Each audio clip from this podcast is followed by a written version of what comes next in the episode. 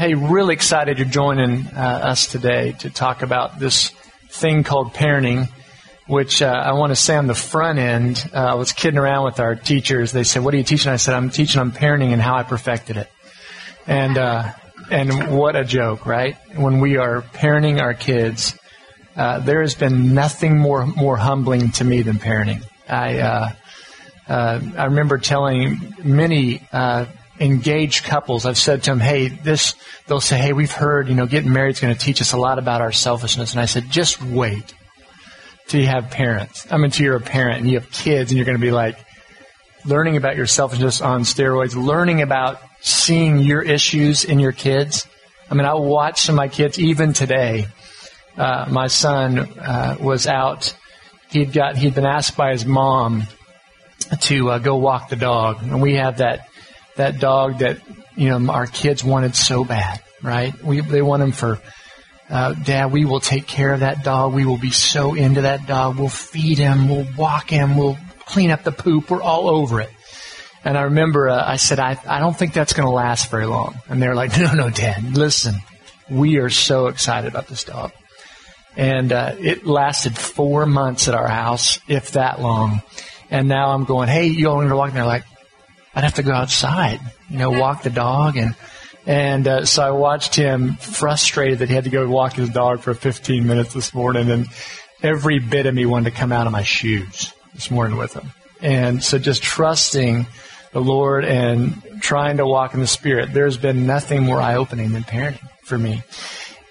Well, listen, let me pray for us, and we'll. Uh, I'm really glad you're here today, and this is fun for me to get to share something. I'll tell you a little bit about my story and, and what I do here at Watermark, and, and uh, we'll go from there. Father, so grateful for each story. You know uh, each of them uh, intimately. And so I thank you that it wasn't by chance that you brought them here today. It wasn't by chance that you're having me uh, share because you're teaching me things all the time. And so I'm grateful uh, for a chance to share what you've laid on my heart today. May the name of Jesus Christ be given glory today, and may we uh, walk more closely with you as we uh, look to parent and be uh, your man or your woman for the job as a mom or a dad. Uh, no greater challenge and no greater privilege than to get to do that. So thank you for that. And it's in Jesus' name I pray. Amen. Hey, I wanted to share something with you. You know, parenting, um, one thing I'm realizing for me, I've often said this, um, that we've all read, a, many of us have read a lot of books. Okay, but we really, in essence, there's a lot of us going, I don't really know what I'm doing. I'd love it if parenting was A plus B equals C.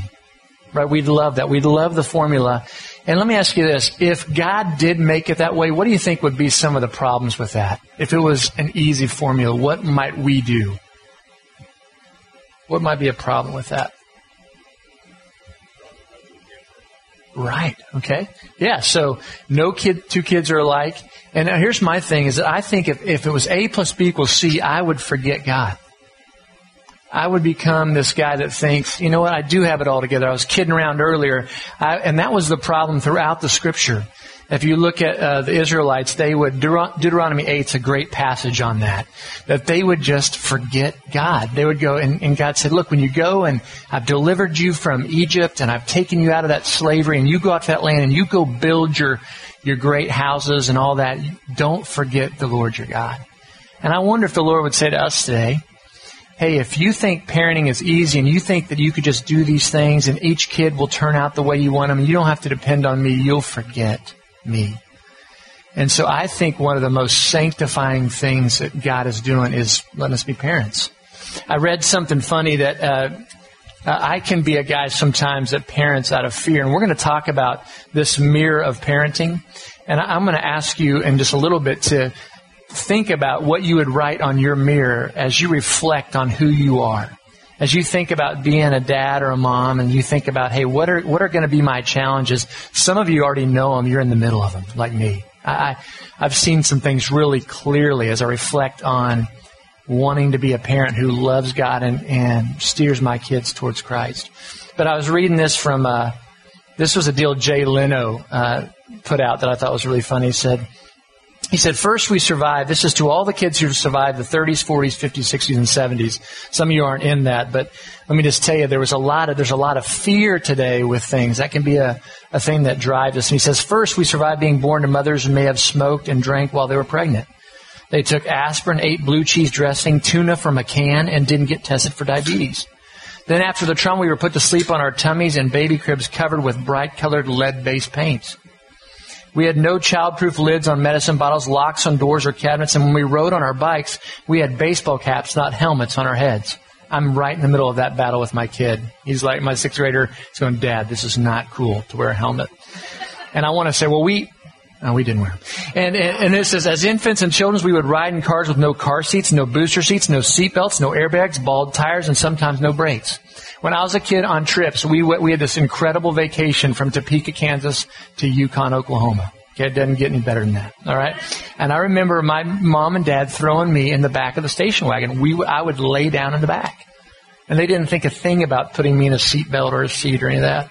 And I'm semi-normal today from it. Riding in the back of a, of a pickup truck on a warm day was always a special treat. We drank water from the garden hose and not from a bottle. Crazy.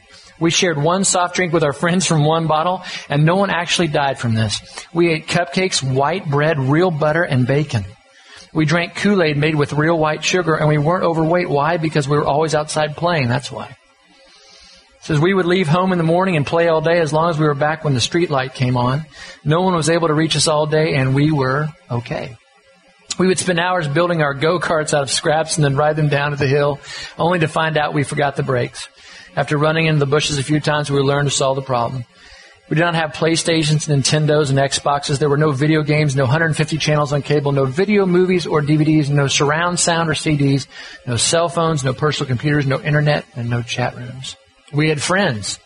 We went outside and we found them. We fell out of trees and got cut, broke bones and teeth, and, and there were no lawsuits from those accidents. We would get spankings with wooden spoons, switches, ping pong paddles, or just a bare hand, and no one would call child service to report abuse.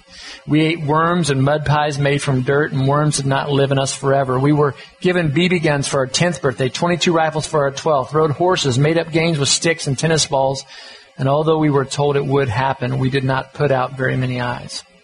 We rode bikes or walked to a friend's house and knocked on the door, rang a bell, or just walked in and talked to them. Little League had tryouts and not everyone made the team. Those who hadn't learned to deal with the disappointment, or those who didn't had to learn to deal with disappointment. Imagine that. The idea of a parent bailing us out if we broke the law was unheard of. They actually sided with the law. These generations have produced some of the best risk takers, problem solvers, inventors ever. The past 50 to 85 years have seen an explosion of innovation and new ideas. We had freedom, failure, success, and responsibility. We learned how to deal with it all. If you are those one of those born between 1920 and 1970, congratulations. You might want to share this with others who have had the luck to grow up with kids before the lawyers and the government regulated so much of our lives for our own good while you are at it, forward it to your kids so they will know how brave and lucky their parents were. It kind of makes you want to run through the house with scissors, doesn't it? The quote of the month from Jay Leno, while hurricanes and tornadoes and fire, fires out of control, mudslides, flooding, severe thunderstorms, tearing up our country from one end to the other, and with the threat of bird flu and terrorist attacks, are we sure this is a good time to take God out of the Pledge of Allegiance? For those that prefer to think God is not watching over us, go ahead and delete this. For the rest of us, please pass this on. This is something Jay Leno sent out. And I thought it was so funny to read that. And what I want to talk to you guys about is, is this idea that many of us parent out of kind of in three categories, I think, or we will parent. We, we will parent out of uh, passivity, we'll parent out of fear, or we'll parent out of pride. Okay? And those three things can be uh, really tough on you. And for me, I'm going to tell you, for me, passivity and fear are two that have reared its head. If I was going to write uh, on my mirror here, I would write passivity down. I would write fear. I would write, because of my fear, sometimes there's anger issues with me. Okay, and so what I want you to hear um, is that none of us, uh, I think when we think we've arrived in parenting, we, we've got a real issue. And I'll, I'll, tell you one quick story to give you a little bit of my anger. So, yes, sir. The third one I wrote was passivity, fear, and anger. But the three things that we're going to talk about really are passivity, fear, and pride. And the anger side for me comes out of fear. I don't know if you guys have ever, uh, if your kid, one, one thing I've realized to me, it's a really funny thing. When my kid gets hurt, it makes me angry. Isn't that weird? It's like, it's like, oh man, you know, it's like I get all tensed up and I'm worried that they're hurt and I'm, and it makes me feel that way. And I've, I've noticed that about me. I'll tell you one quick story to give you a little taste of when I was, when, when my son Braden was about six months old. Uh, and you guys that have newborns and, and are getting ready to have, uh, you'll never sleep the same quite again. And I don't say that to discourage you, but it's just true. You, you learn to sleep lighter. Uh, you, you have those first weeks where they're learning to sleep through the night and all that kind of thing. And I just remember Braden decided at 4 a.m. it was a good time to get up and pull himself up in the bed and scream. You know, just one of those usual great kid moments. And so I remember going in and, you know, you're groggy and you walk in there and you, you go in there and I was like, I said, son, to my six month, you need to lay down. Okay, like he's a dog, you know. And uh, here's a Scooby snack. And so I, I remember going up to him, and I, and he was like, you know, he's just screaming. And so I would lay him down, and he get he pull himself up and just, ah, you know. And I, and after a while, you're just about to lose it, right? And I can remember Angie coming in, and by that time, I was going, lay down. You know, I'm getting frustrated. And I remember she came in and being the good uh, wife that she is, she got there and said, I'll, I'll take it from here. And you know, she was looking at me like, you're losing it. And I remember, this is how silly I was. I remember going out there and I, it was four in the morning. I remember kind of going like that on the wall and I said, I'm going to the office. Okay, what, what is that? You know, so I remember leaving the room and I go out and I go, it's 4 a.m. Only Rick Wisner goes to the office at 4, 4 a.m. And so I remember I sat down in my couch and I just, I just went, what am I doing? And I remember Angie, of course, moms have a way and she calms him down. He goes back to sleep. She comes out and sits in the chair and looks at me and we just start dying laughing. I was like, I said, that was like a made for television movie moment. You know, like, I'm going to the office. These kids are driving me crazy. And I just thought, uh, that's just been a little snapshot of just how uh, when I feel out of control or when I feel, feel fearful or when I'm just inconvenienced by my kids, what can come out. And so I would just tell you what, what has happened with me is this dependence on Christ. And it only gets more, right? As you get, as these kids get older, you're going to go, oh man, new challenges are going to come. And uh, we're going to talk about uh, this idea of, of really what I'm going to give you is 10 parenting mistakes today. And, uh, and I'm right in the middle of a lot of them. So don't hear me say, hey, I made those mistakes once and now I don't do it anymore. Don't hear me say that. But hear me say that I recognize the truth that these are mistakes.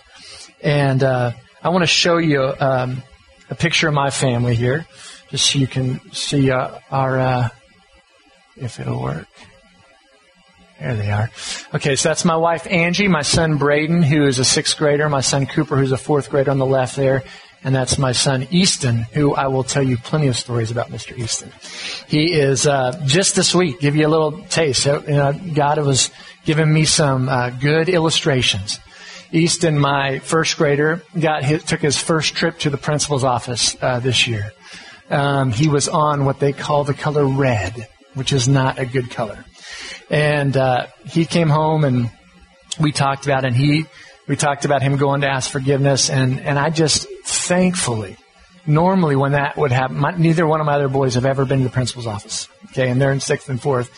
In fact, rarely ever get in trouble at school. I can hardly remember them ever even changing their color. Easton is he's getting all the colors. Okay, he's uh, he's been blue, he's been orange, he's been red now, and so he just wanted to make sure he kept things colorful at our house. Um, and, uh, you know, thankfully this week, I'll just tell you, thank, thanks to the Lord and His Spirit, uh, that was a really beneficial conversation for Easton and I. It was a time for us to, to sit and me to remind them of the goodness of our God, and remind them of how God, uh, there's a new day tomorrow for you, and how do, what do we do when we mis- make mistakes? We own that, we ask forgiveness, and we move on. And I, and I got to tell him how God loves him that God loves him even when we make mistakes. I said, Daddy makes mistakes and God loves him. And he lets me have a new day tomorrow. And, uh, he was ashamed. He, he had his, he was laying in the chair and taking his pillow and covering up, and I don't even want to look at you. And I said, son, you can look at me. You need to know that when this is over, it's done. That we are forgiven you once you've asked that. It's all that. And so that was a great example this week. Other times I haven't handled it nearly that well. And so I am thankful for the ground that God is, is taking with me. I want to show you a quick video that uh, is going to challenge. I'm going to show you two videos or three videos today, but this one's called I Need You, Dad. I want to show you this. Dad, Dad, hey Dad. I want to be rich and good looking. I want to be rich and good looking. I'll need you to challenge me. I'll need you to challenge me to be rich in good works. To be rich in good works. I'll be focused on building my career at all costs. I'll need you to show me how to put my family ahead of work. I'll seek my own comfort and joy. I'll seek my own comfort and joy. I need you to teach me to honor God. I'll need you to teach me to honor God with my time and resources. I'll want to avoid hard conversations. I'll want to avoid hard conversations. I'll need you to show me how to speak the truth of love and love. I'll find myself wanting to please the crowd. I'll find myself wanting to please the crowd. I'll need you to remind me that I should obey God. That I should obey God. I'll look for happiness in many different places. I'll need you to show me that joy is found in following Christ. I'll want to treat girls how the world tells me to. I'll need you to show me how to honor them with all my actions. I'll find myself stuck in bad habits. I'll need you to show me the way out. I'll need you to show me the way out. I'll need you, Dad. I'll need you, Dad. I need you, Dad. I need you, Dad. To point me toward Christ when no one else will. To point me to Christ when no one else will. I love that video. That doesn't stir your heart.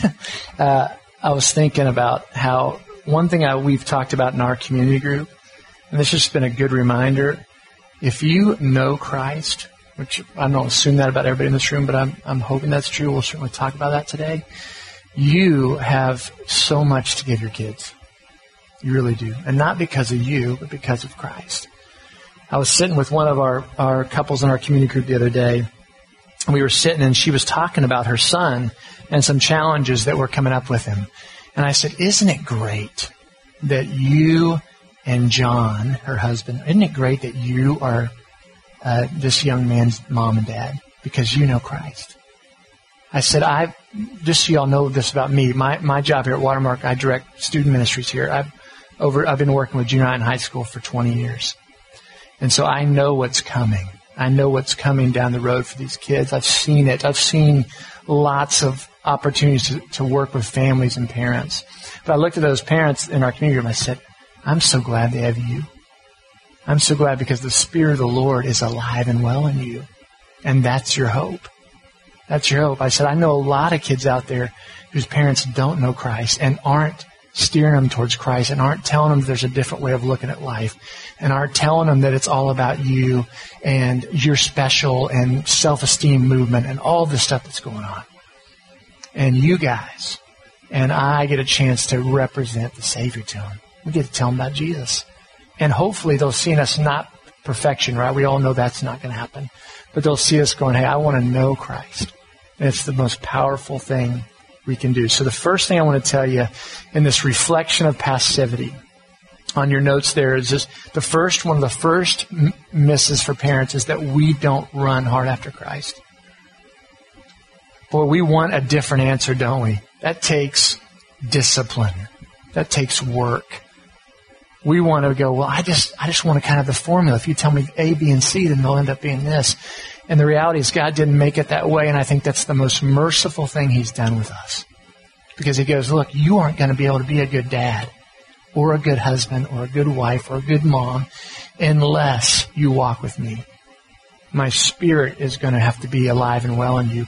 The, the, the blank there, I would tell you, you cannot impart what you don't possess. You ever think about the scripture gives this picture of us being like a cup that overflows when we're walking with Christ, when we're walking in His Spirit. And so when I think about being with my kids, I hope what happens is I just spill out on them. You know, if they bump into me, if they're hanging with dad, the, the Spirit of the Lord spills out. But here's what I think happens a lot of times is that really what we're doing is we're, we're not walking. We're not pursuing Christ. We may be challenging them to, but we're not walking like we should. We're not intimate with Christ. And so instead of it spilling out, it's like we're trying to turn something good. At the end of our workday, we haven't thought about Christ. And we go to the table and we start trying to pull something out about our walk with Him. We're like, how's your day going? I think there's a verse about that. Or, you know, we, we're just not walking intimately with Him. And guess what? We can't impart what we don't possess. And so I, I wanted to give you guys some, I think I might have put some questions on there for you. Um, you know, one of the questions I've been asking my kids lately is I, I remember asking them this. I read a book that really challenged me on this. And I just ask them, hey, what do you think daddy loves? What does daddy love? And you ought to ask your kids that and, and, be prepared for them to answer that. And really, you know, your, my kids might say, well, dad, you love the Sooners. You, you love football. You, you, uh, um, if OU does well, then you're all excited, man. You're pumped. You're, you have tons of joy when OU, and dad, you know, the opposite is true when they don't do well. You're not much fun to be around. And so, would your kids, these questions that I have on here, what would your kids say that you love? Do they see you trusting in God for wisdom and guidance as you run your business, lead your family, any of those things? Those are good. I want you to look at these questions. Did I put those on the notes? Are they on there? For good. So you, I want you to take some time after this class at some point and just read through those and think through. And if your answer is no to some of those, you know, like, hey, they wouldn't. Or if you say, man, they'd say, I love these things, you ought to ask the Lord to change that about you. And ask the Lord, Lord, what would you change? Search my heart. And how would you change me uh, so that, because here's what I believe, the, the most I can tell you this, I'm working with students for a long time. The kids who end up uh, loving Christ and walking with Him, it's a pretty consistent deal that their mom and dad do.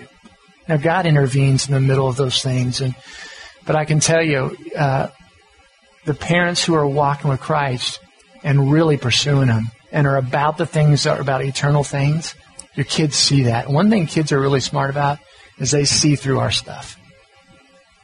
I mean, students especially, when I think about high school students and junior high, they get if, if I'm really care about them. They go, are you just trying to make me look a certain way or do you really care about me?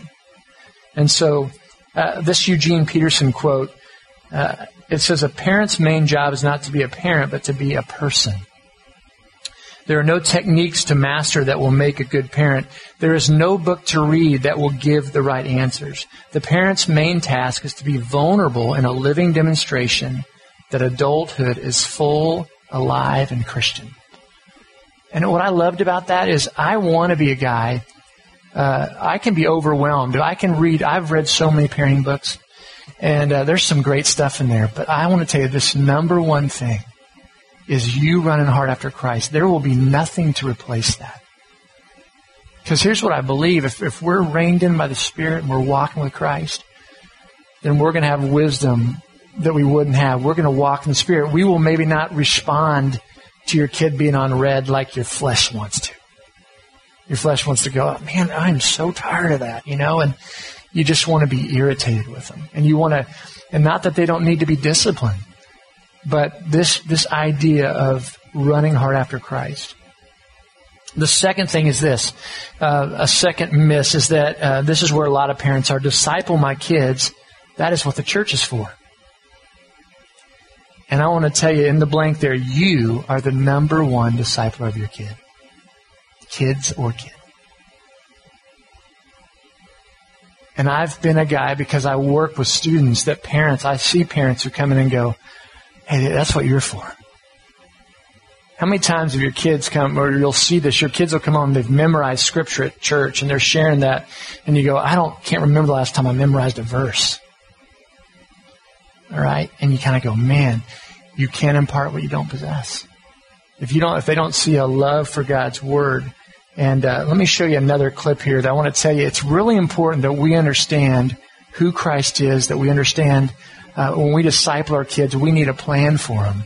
And we need to impart those things that we believe about Christ. And if we don't know His Word, and if we're not walking intimately with Him, then there can be some real issues. I wanted you to see a clip from Everybody Loves Raymond here, one of my a show I really enjoy. And he's trying to tell his daughter about sex. And I want to show you how he handles this one. Listen, um, the other day you asked questions about babies and stuff. You started sneezing. Yeah. yes. Yeah. Um, anyway, I was wondering if you wanted to talk about that now. Okay. Good.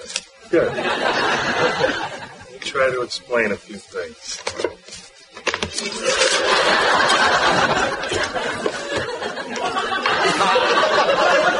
All right. Okay.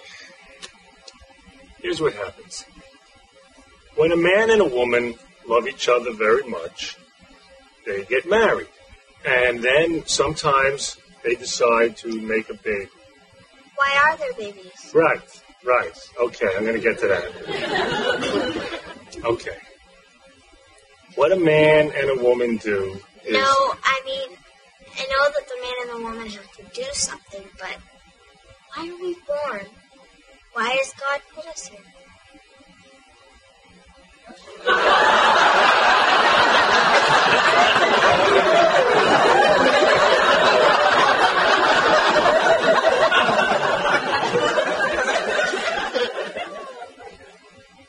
Because that's. What?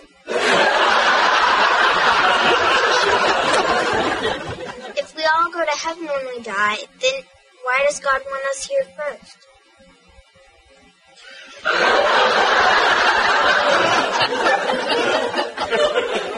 Um. Why does God want us here? Yeah?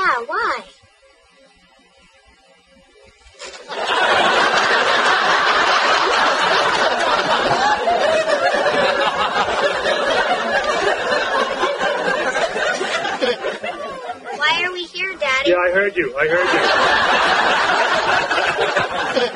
you. you don't want to talk about sex?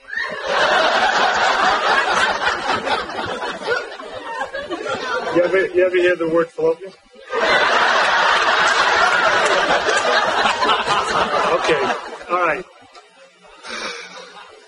Okay, you really want to know why God wants us here first? That's a good question. You see, God is up in heaven, and, well, honey, it's very crowded up there.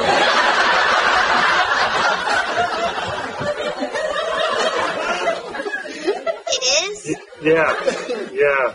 And and you don't want to be in heaven if it's crowded, right? I mean, remember when we went to Disney World? How crowded that was? Huh? I mean, it was fun, but it was too crowded, right? So God, He sends us down to earth for a little while to ease the heavenly congestion.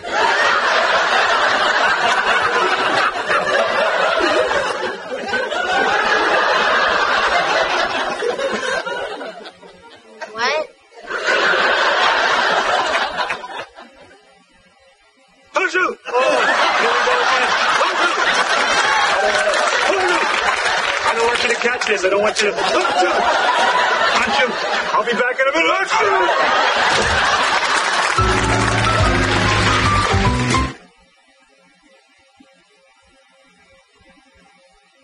Hey, I, I don't know if some of y'all feel that way sometimes. You know, kids can come up with incredible questions.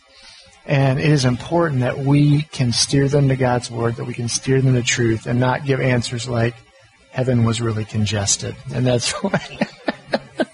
and so here, here's what I want to encourage you with. Sometimes you might feel like, well, I feel so ill-equipped to help them. And there's a scripture that I want to encourage you with, Acts 4.13. It says this, that now when they saw the boldness of Peter and John and perceived that they were uneducated common men, they were astonished and they recognized that they had been with Jesus. And what I want to tell you is that, you know, what God throughout the scripture used ordinary, unschooled men. It wasn't about their gifts. It was about that had they been with Jesus. And the one thing you can do as a parent is you can pursue your relationship with Christ. And as you do that, and as you understand God's Word and, and begin to uh, grow in that and come to classes like this and come to train days and be taught God's Word and be discipled, you can pass it on to your kids. That is our number one responsibility. Look at um, Deuteronomy 6 for a minute if you have your Bible. Um, this chart that we've given you, that green uh, piece of paper, there. This is a this has been really really helpful. It's something we've been using in the dad's class, and uh, it has really helped me. I'm a guy that needs things to be simple. Okay, I, I need to have a plan, but I don't need it to be overwhelming. Did anybody ever get overwhelmed? Kind of this paralysis by analysis. You're like, ah, there's so much to do, so I'll do nothing. And that's where this passivity can come in. But in, in Deuteronomy 6, 1 through 9, it'd be a great um, thing for you to read and to study and understand what we're called to do as parents. And I want to read one particular part there to you. Uh, and in verse 6 through 9, it says this, And these words that I command you today shall be on your heart. You shall teach them diligently to your children and you shall talk of them when you sit in your house, and when you walk by the way, and when you lie down, and when you rise. You shall bind them as a sign on your hand, as they shall be on the frontlets between your eyes. You shall write them on the doorposts of your house and on your gates. What I love about that passage about God's Word is saying, hey, any time, and on this chart, you're going to see there are these different times of the day. Right? Because it covers the gamut, doesn't it? It says, uh, when you sit in your house, when you walk by the way, when you lie down, and when you rise. So there's a there's a morning time. There's times when you travel with your kids. Let me just tell you, even taking kids to to sports or activities, it can be such a great time for these impromptu discipleship times. Ask them good questions. Share something that God taught you in His Word. Um, get into dialogue about those things. And so you have all these opportunities. In this little chart, as you can see there, it has, there's some different, yeah, thank you. There's some different, there's a mealtime there in the morning. I'm going to tell you what I'm trying to do with my kids is I just try to share one verse with them in the morning. It's a little bit of a, a charge. Some of you are going, my eight month old, maybe not yet, right? but, but as you're going here, as you begin to think about that, especially I think this is true for dads, but, but it can be for, for moms too, to give them this time just to say, hey, at meal times, be a teacher. Share that with them. And so that morning time on the bottom there is coach. Right? So that's where I'm giving them these encouraging words. Like yesterday I sat with my boys and I said, hey, we looked at Proverbs 18 and then it talked about doing things in isolation and when you think you know it all that that's going to cause you great harm. So we talked about that. I said, what's that look like? So it was a great little discussion. It was a five minuter right before because we know mornings are rushed and crazy, but it was a great thing. Um, at bedtime, I'm going from the, uh, the, bottom to the top, and in bedtime, they're a counselor. That's one of the best times for you just to go sit and lie down in bed by, by them and just say, hey man, how was your day? Hey, anything happen today that anybody hurt you? Anybody, did you get frustrated with anybody today? Did anybody lie to you? Did anybody let down, break a promise to you? Those are just great questions you can talk to them about because you want to talk to them about their heart. It's really what you want to talk about. And so I'll, I'll just go in there and it's not a, time that I'm going in and giving them tons of instruction. I'll just go and I'll pray with them and I'll talk to them. My son Cooper, my middle son, he wants daddy to come hug him every night. And I'm going to tell you, it won't always be like that. When your boys want you to hug them, go hug them. When your kids want to hug you, man, take advantage of it because I know that's going to change.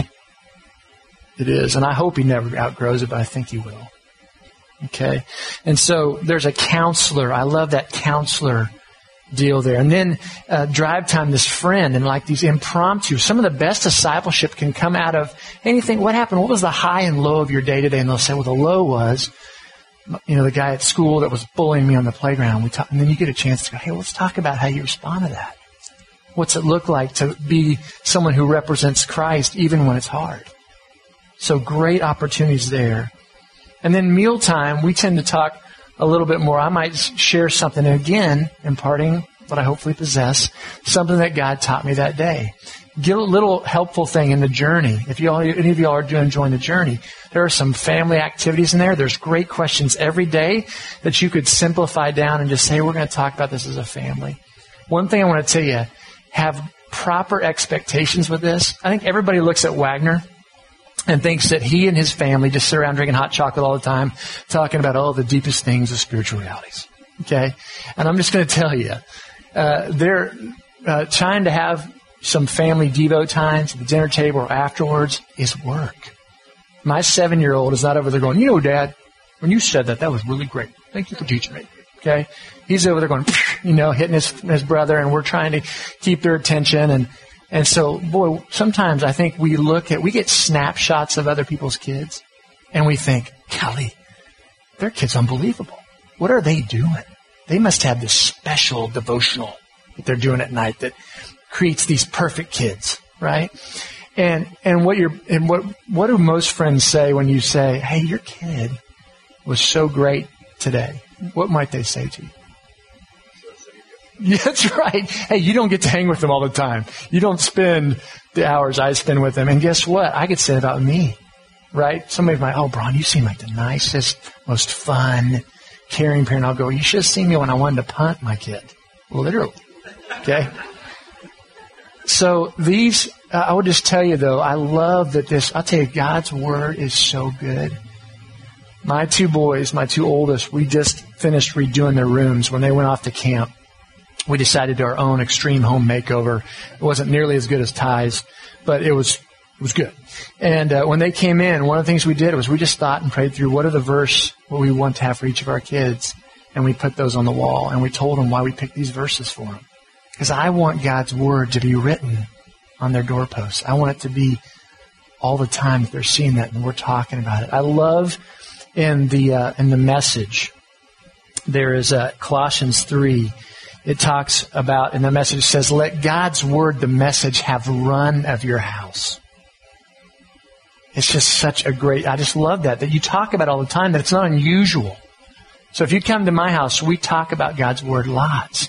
And I'm going to tell you, you know why I, we do is because I believe it's profitable. John, you know, uh, 2 Timothy 3.16 says that it's profitable. It's God breathed.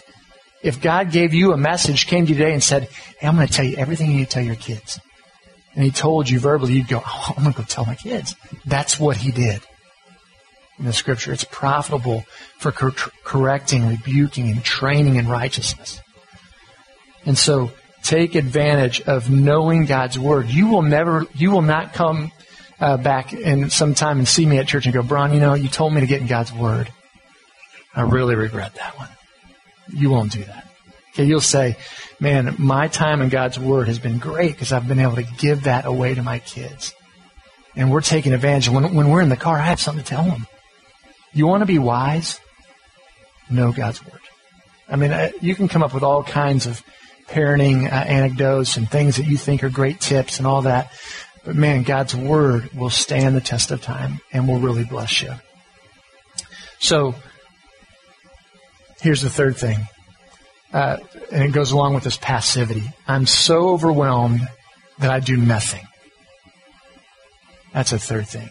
And I'm going to tell you, I get that way sometimes. I, I uh, I'm a guy that I can go to the dad's class Anybody go to the dad's class in here? Okay, you, you hear that and you're just going, it's, there are 20 things to do every time, right? And so what I've had to discipline myself to do is go, hey Lord, what's the one or two things you want me to do? And how do you want to change me? How do you want me to take ground here? And so I want to tell you, the, the verse that I love is Psalm 127 4, and here's your blanks. Your kids are like arrows in the hand of a warrior you know, really that is the picture of parenting. We are pulling back the bow. We have a quiver full of arrows that we've been blessed with. That's a blessing. Children are a blessing from the Lord. And we are going to, as we, as parents, we're going to start to pull back that bow. And eventually we're going to release that bow. And as, as we're releasing, we're hoping that other people come along and help too, but we're the number one archer. We're the one firing it. And the reason I love small groups and student ministry and what's going on is because I think we get an opportunity, and my, my team of leaders get a chance to tell students, hey, your parents aren't crazy. Let, love in Christ and following Christ is where life is. And they're going to try to steer that arrow to the target of Christ too. I love that. But the reality is you are the principal. You're the archer. You're the, you're the warrior that's shooting um, that arrow. Here's what I'd tell you is, here's what I think we do in parenting a lot. It's like we go and draw a target, or no, we shoot the arrow first, and then wherever it lands, we go and draw the target around it. Instead of having some targets of going, hey, here's what I want to impart to my kids. We did a simple thing with our family, and this, listen, this isn't uh, any magic thing, but we took the letters of our last name and the B, R, O, and W and N, and we just took five qualities that we want to impart to our kids. The B is for be about others. Okay, we want them to do that. We, we use Philippians 2 with that. Do nothing from selfishness or empty conceit, but let each of you regard one another as more important than himself. Every day when I'm walking my kids to school, I just say, hey, be about others today, guys. Be about others. We take the R and we said remain soft. And what we mean by that is let God teach you. Let us teach you. Be someone who doesn't think they know it all but be like um, clay in the hands of the potter. Okay? O is offer forgiveness and ask for forgiveness. We just talked about that. We're going to keep short accounts in our house. We're going to do that. We're going to make sure that we don't hold bitterness. We're going to, when we hurt each other, we're going to ask forgiveness. Okay? The W is to work hard. I want my kids to learn to work hard. Colossians 3.23, do your work wholeheartedly for the Lord rather than for men. And boy, did Braden and I have a discussion just about an hour ago when he was wanting to walk, when he didn't want to walk that dog. And I said, hey, buddy, and you know what you know what he tell me? You're going to hear this over and over. That doesn't seem fair. Oh, that one. I, I just, I go, let me tell you something, buddy.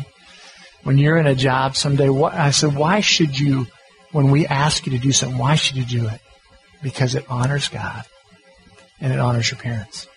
And so you should do it all the way, right away, with a good attitude. That's obedience. And you know what's going to happen? If you want to look at everybody else and you're going to have this burden of comparison, we talked about the parable of the workers in the vineyard. And it's Matthew 20 where there's this, this owner, and you guys may remember that story. But the story is this owner of the vineyard hires these people at different times during the day, and that the first he hires some early in the day and he pays them a denarius. And then these others come along and at the end of the day he's settling up and he pays everybody the same, even the ones that work just a couple hours. And what happened? The people that had been there all day, because they were comparing, even though the master had said what he would pay them, he did what he'd say. He started comparing them. I we talked about that today. I said, Braden, if you look at everybody else and you're not doing what you're doing because you want to honor God, you are going to get frustrated lots in life because it's not going to be fair. But if you, but I said the one thing you can do is your response to your mom and dad and your response to working hard is a biblical thing that honors God. So we got to teach him this morning about that. The N is never miss an opportunity to tell the truth or never lie. Integrity around our house is a big deal. Braden had an opportunity last night, my 12 year old, to go uh, to a volleyball game, and we had to leave him home for about 45 minutes in there. And I said, You know why you can do this, buddy? Because I trust you. I trust you. And I said, This is a privilege that can be taken away. Next time, I said, and because you're a trustworthy young man, you can go and you're going to get to go to this volleyball game with your buddies tonight. But if you weren't, you wouldn't have that privilege. And it would be no one's fault but yours. Because, by the way, that's the other one. It's everybody else's fault. So never mind. And so we talk a lot about the first thing we talk about when we talk about discipline is we talk about, hey, first thing I want you to do is own where you could have done it differently. That's a big deal. Because you want to get him past all the, well, if he just wouldn't, he wouldn't go, no, let's, let's start with you first. What scripture is that? Matthew what? Seven. Matthew seven. Another chance to teach him. There's, why do you get the log? If there's this log in your own eye and you're picking the speck out of your brother's, Right? It's like you've got the telephone pole in your own eye and you're just beating people down and you get a chance to teach them that. So the only reason I say all that to you is because there's little things you can do. So don't be overwhelmed to the sense of where you don't ever have any targets. So maybe the one target for you is I'm going to think through how I'm going to communicate three or four things to my family that I want them to be about. And I might Brown's not very smart. He picked out Brown. Okay, he's real intelligent. You know, he went down and did a little, but it's something they can remember. And so, uh, I'm going to tell you another thing just recently that I've been doing that is just a, another thing. So you, you guys remember the, the movie What About Bob? The baby steps thing? This is it. Okay? It's baby steps. All right, you go like, I'm going to take baby steps. All right, I'm going to I'm going to write something with my last name. I'm going to um, what I do. I, I'm writing a note to each one of my kids every Friday, just to one of them. Okay, so in the month they each get a note from me, and you know what happens with notes from their parents? I'm going to tell you something. They're gold. They end up getting hung up in their room. They're on their wall. And I'm going to tell you, from a dad to a son, or a mom to a son or a daughter, that is so good. I'm going to you know I know it's gold? Because I've done student ministry for so long, and I've been writing notes to kids, thousands of notes through the years. And when I go with my small group and I'm hanging out in their car, a note that I wrote them that I took five minutes to think through is on their dash. It's right there in their car. There's three of them that I've written them over the year and they keep them right there. Or it's by their bed when I go to their house, or it's on their fridge. And I'm going to tell you, notes, little things like that, that could be a great thing. That's your baby step, maybe. Just start writing your kid a note. Some of you that have young kids, you maybe you ought to write them a note and just say, even now, you got to say, I'm going to write them a note so when they get older, hey, this is what I was praying for you when you were eight months old. Wouldn't it be great if someday they got to just put those in a box and they could have those and remember how their daddy or their mom felt about them. Baby step. Don't be so overwhelmed that you do nothing. And I can be that guy. I can go, man, and I know how it is. You get home and you're tired and if you're, you know, mom, you've been hauling them to every event and you just, you don't have anything left and you're going, please just get in bed. Right? I get that way. And I, and I have had to push through that because I just, I'm just so addicted to my own self, my own comfort. And so I would just encourage you, do uh, something along those way. Write notes, do one-on-ones. Another thing that I'm doing, and again, these are not, uh, these are just ideas. Um, on Saturday morning, it's breakfast with dad. I take one of my kids out to breakfast. And that doesn't have to be, you don't have to go out. You, or maybe it's, um, I'm gonna, I love what John McGee's doing right now, buddy of mine. He's walking his kid to 7-Eleven and they just walk and talk about how they're doing. They talk and they go get an icy and they come back. And that is a sweet time for him. And their kid, his kid can't wait. Dad, it's my turn to go get an icy. Dad, it's my turn to go to the donut shop with you. Breakfast with dad. I'll go and I'll go, guess what, Cooper? Your turn today. And they're like, yes. And they, and we go hang out and it's nothing magic. Okay. It's not this incredible discipleship time where we went through the five points of Calvinism. You know, it wasn't, yeah, whoever's teaching that. But we're, we're talking about life and going, hey, what was going on this week? And, and is there anything dad, here's a question I ask him. Is there anything that dad needs to start doing, stop doing? Either of those. What is it? And, and you know what? That evaluation that we did for dad's class was gold. Braden, my oldest son, said, Dad, you need to quit. If you would do this for me, sometimes when you're, you're um, disciplining me, you exaggerate. He said, you kind of exaggerate what I've done. And I said, Braden, I went to him, I said, thank you. That's really helpful. I'm going to watch that. We, when I'm, when I was on him today, I said, I don't want to exaggerate, son. I want to stay calm with you and help you understand. And so that was good. So these are just little things along the way that you can do. Um, another the fourth thing is that, and this is a parenting miss, it's the only time when I, that I hang with my kids is when I'm disciplining them. Hey, rules without relationship breed rebellion. Okay, and so I want to give you just a couple things. Make, and the blank there is memories. Good question. Yeah. Rules without relationship breed rebellion. You betcha. So uh, uh, make memories. I, you know what? My kids, I'm, I'm a I'm a, a, singer, and so I love to sing in the morning to them when they get up. And some of that can be a little irritating for them, but there's a kind of a tradition when I'm making their lunch. You know, I'm, I'm in there. I make my kids lunches, and uh, I'm in there singing. I go, "What song do y'all want today?" And they're like, "Nothing, Dad." And I'll go like, oh. and then I get them to smile and we laugh, and and uh, but that's just kind of a, so I try to. I want my house to be fun. So that's the other one. Make memories, and uh, the other one is make time for fun. Hey, if you build relationship with your kids, um, your house should be a lot of fun. And I'm going to tell you, this uh, is work. I can remember last Sunday, I had a really long, Sundays are long days for us here at the church. And I was, I'd gone home and I'm watching a pro football game and my son's in there, you know, on the computer, you know, playing a game on there. And I thought, okay, do I want to sit here and veg out and watch a, a game I'm not even interested in? Wasn't the Cowboys. And, and I just, and, and I said, or do I want to take advantage of this time? And so I said, Easton, why don't you come in here? And I said, let's play some. I said, what do you want to play? Any game you want to play? He goes, I want to play chess. And I said, I said, well, uh, that's going to be an exciting game with a seven-year-old. Or maybe I'll get humble. That could be the other, other part. But anyway, he, so I knew this wasn't going to be a real challenging game in chess, but he loved it. We played three games of chess. And I, so whatever it is for you, whatever your kids love, you know, one of the parenting mistakes I see people do is, you know, um, I talked to a dad where he said, Hey, my kid likes this. I just don't like that. And I go, it's not about you.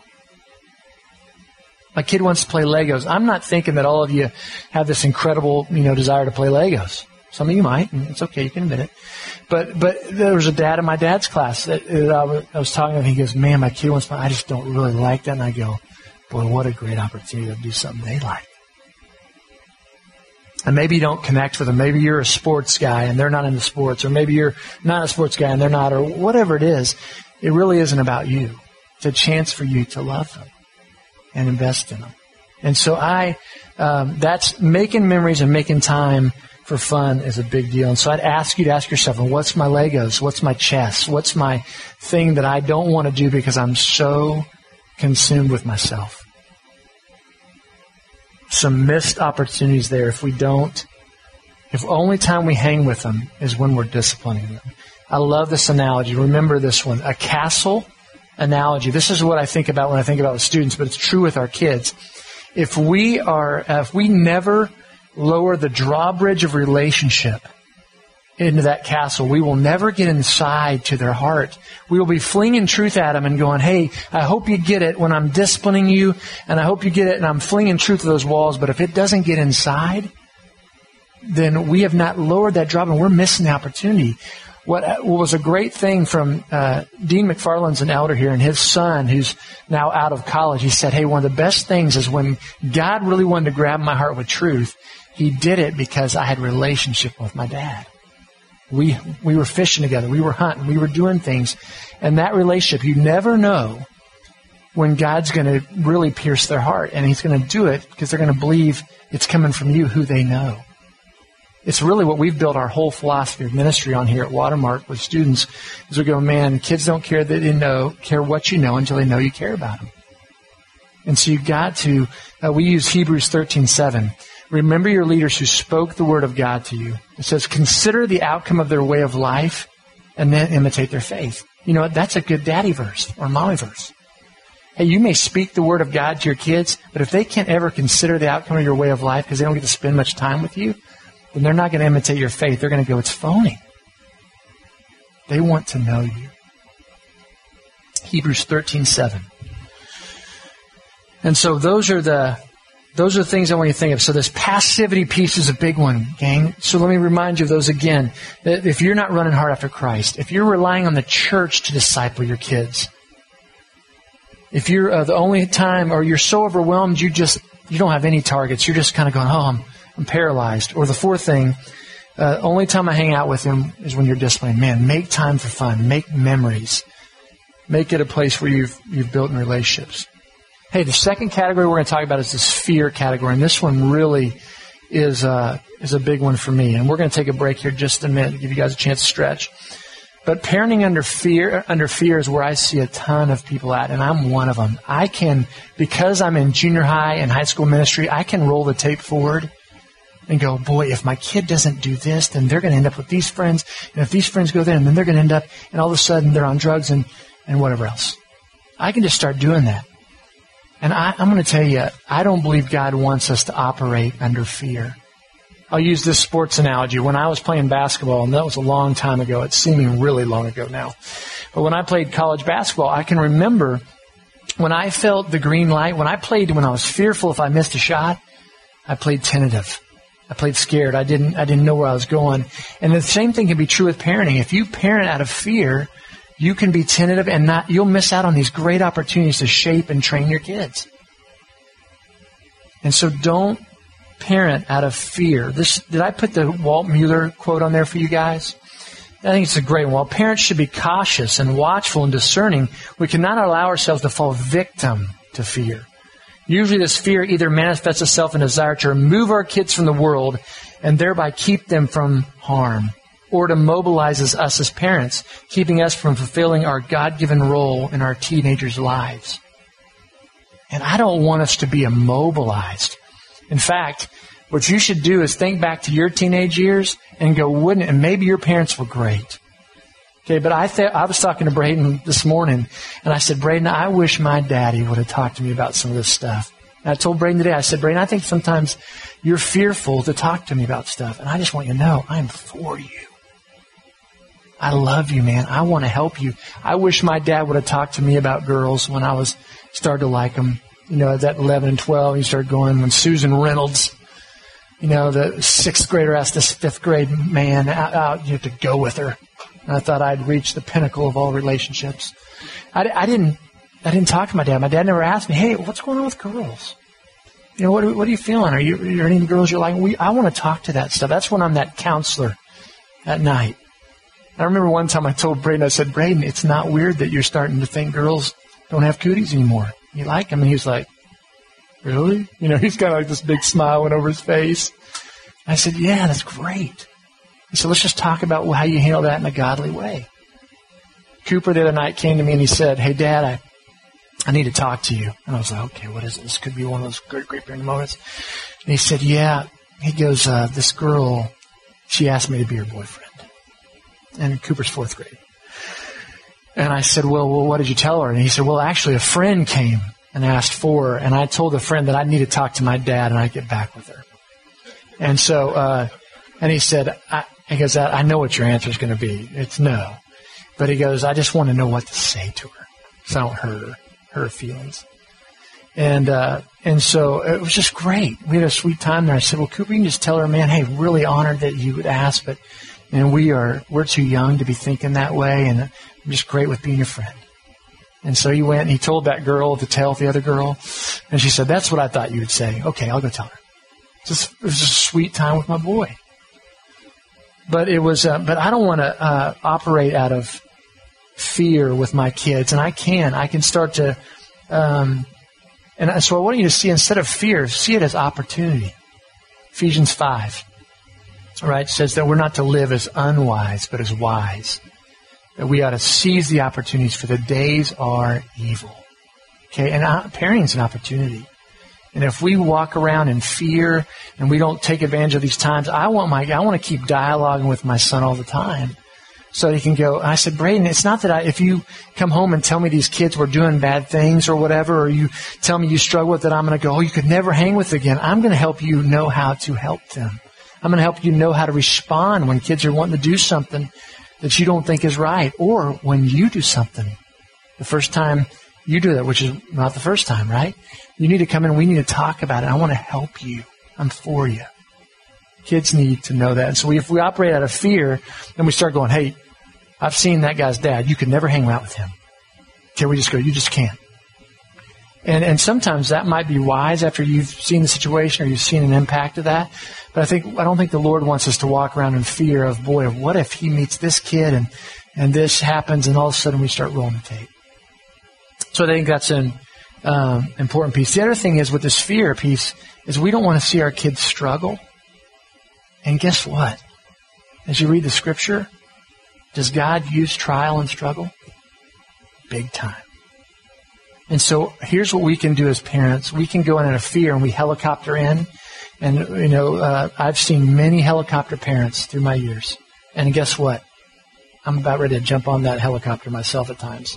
And I've got to remind myself, hey, I went through lots of trials and challenges when I was a kid. And those weren't bad things. They were hard. But consider joy, my brother, when you encounter various trials, knowing that the testing of your faith produces endurance, and endurance produces character and hope and perseverance. If we keep coming in and bailing them out of every situation out of fear that they're going to hurt. I don't want my kid to ever hurt. I want their self-esteem to be up. I think we're hurting them. And so you're going to go, if I come in every time and go, hey, I just don't want you to get hurt. I don't want you to, I want to keep you from the pain of that.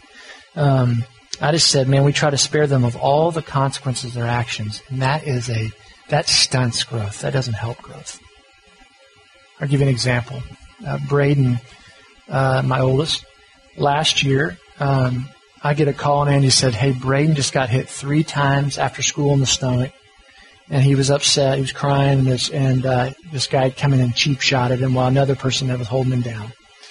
And so, uh, first thing I did was kind of sought some counsel and said, hey, I want to get the whole story. And but I called some friends and said, hey, here's what's going on. What do you think? And so when I got home, the first thing I did with Braden, I said, well, Braden, tell me the story. And he told me the story was and was that he was uh, he was kicking off a football and it hit this girl in the face, and she and she went running after him.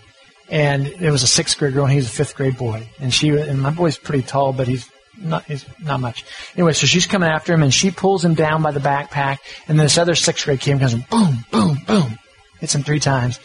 Then they kind of run off, and and I said, "Well, hey, buddy." When we got, I said, "Guess what we're going to do? We're going to figure out who those kids were, and we're going to go talk to their parents, and we're going to figure out all that's going on here." And he was like, "Oh, Dad, couldn't we?"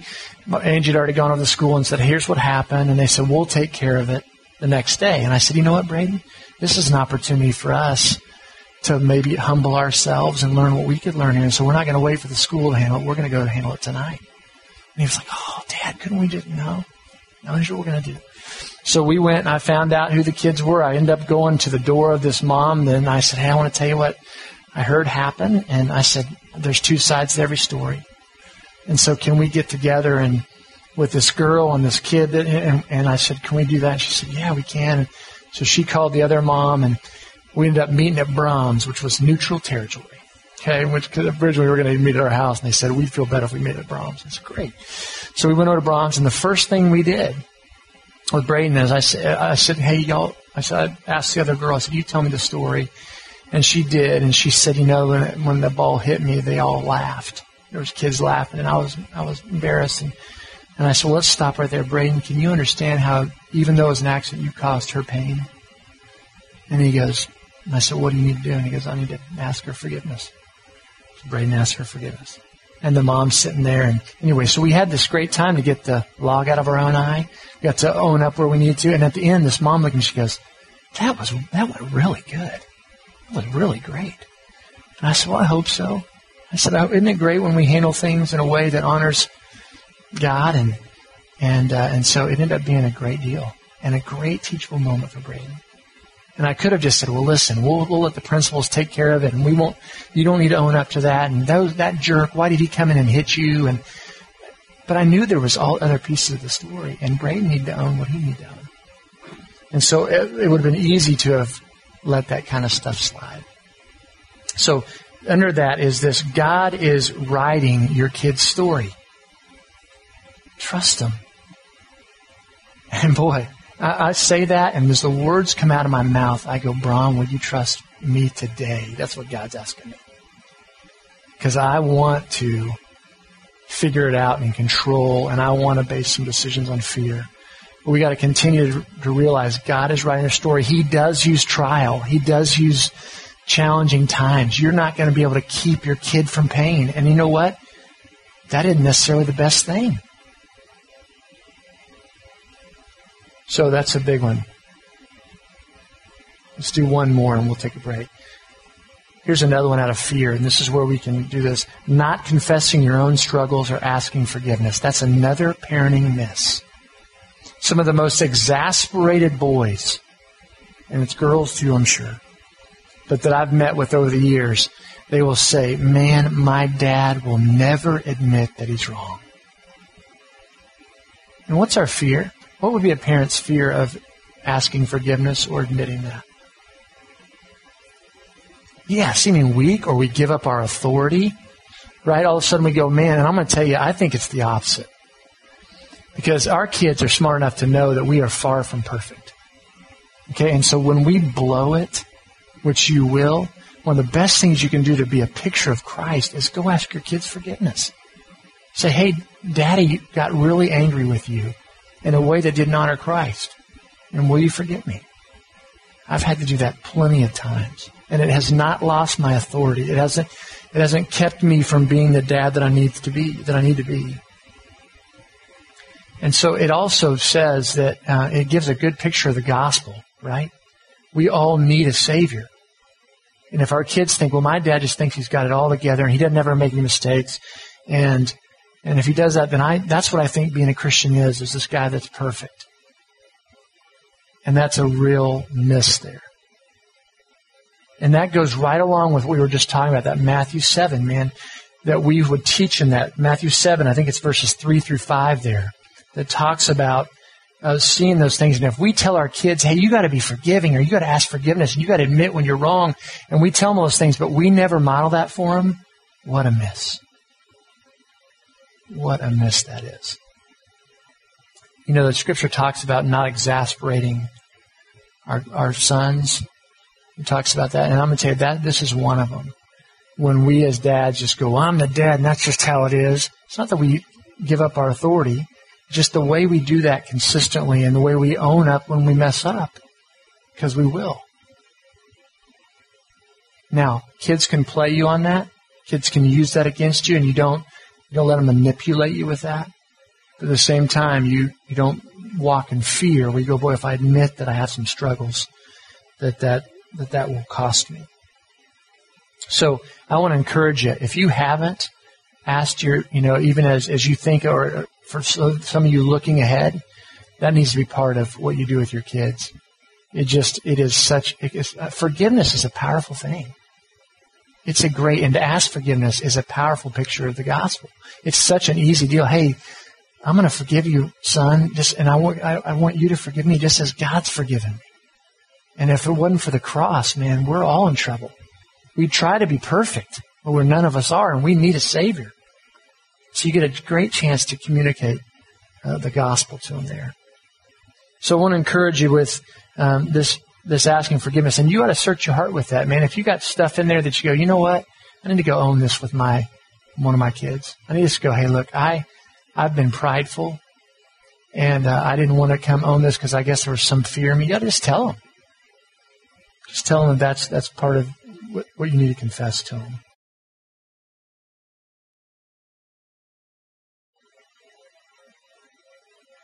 Okay. All right. Let me get us rolling here again.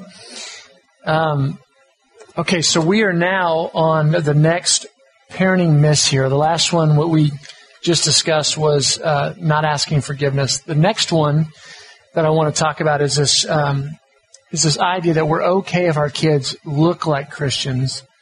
Uh, at the very least. So it's this idea of, hey, I'm, I'm okay if they just look like a believer. And I, I've seen a lot of parents do that. I've seen myself feel like that. And let me ask you, what, what do you think might be the motivation of that? Right. Right. There, there is a, there's a big deal with us as parents that we, we say, man, I, I, I want my kids to at least look like it so it's a reflection of my great parenting. And I would just tell you, um, man, it, yeah, the, the things that we'll do for our, our ego and for our uh, self dependence, there's some real traps in that. And so I just confess that to the Lord. I, um, that's that's a big one. That we that really it also comes back to this fear of what others might think.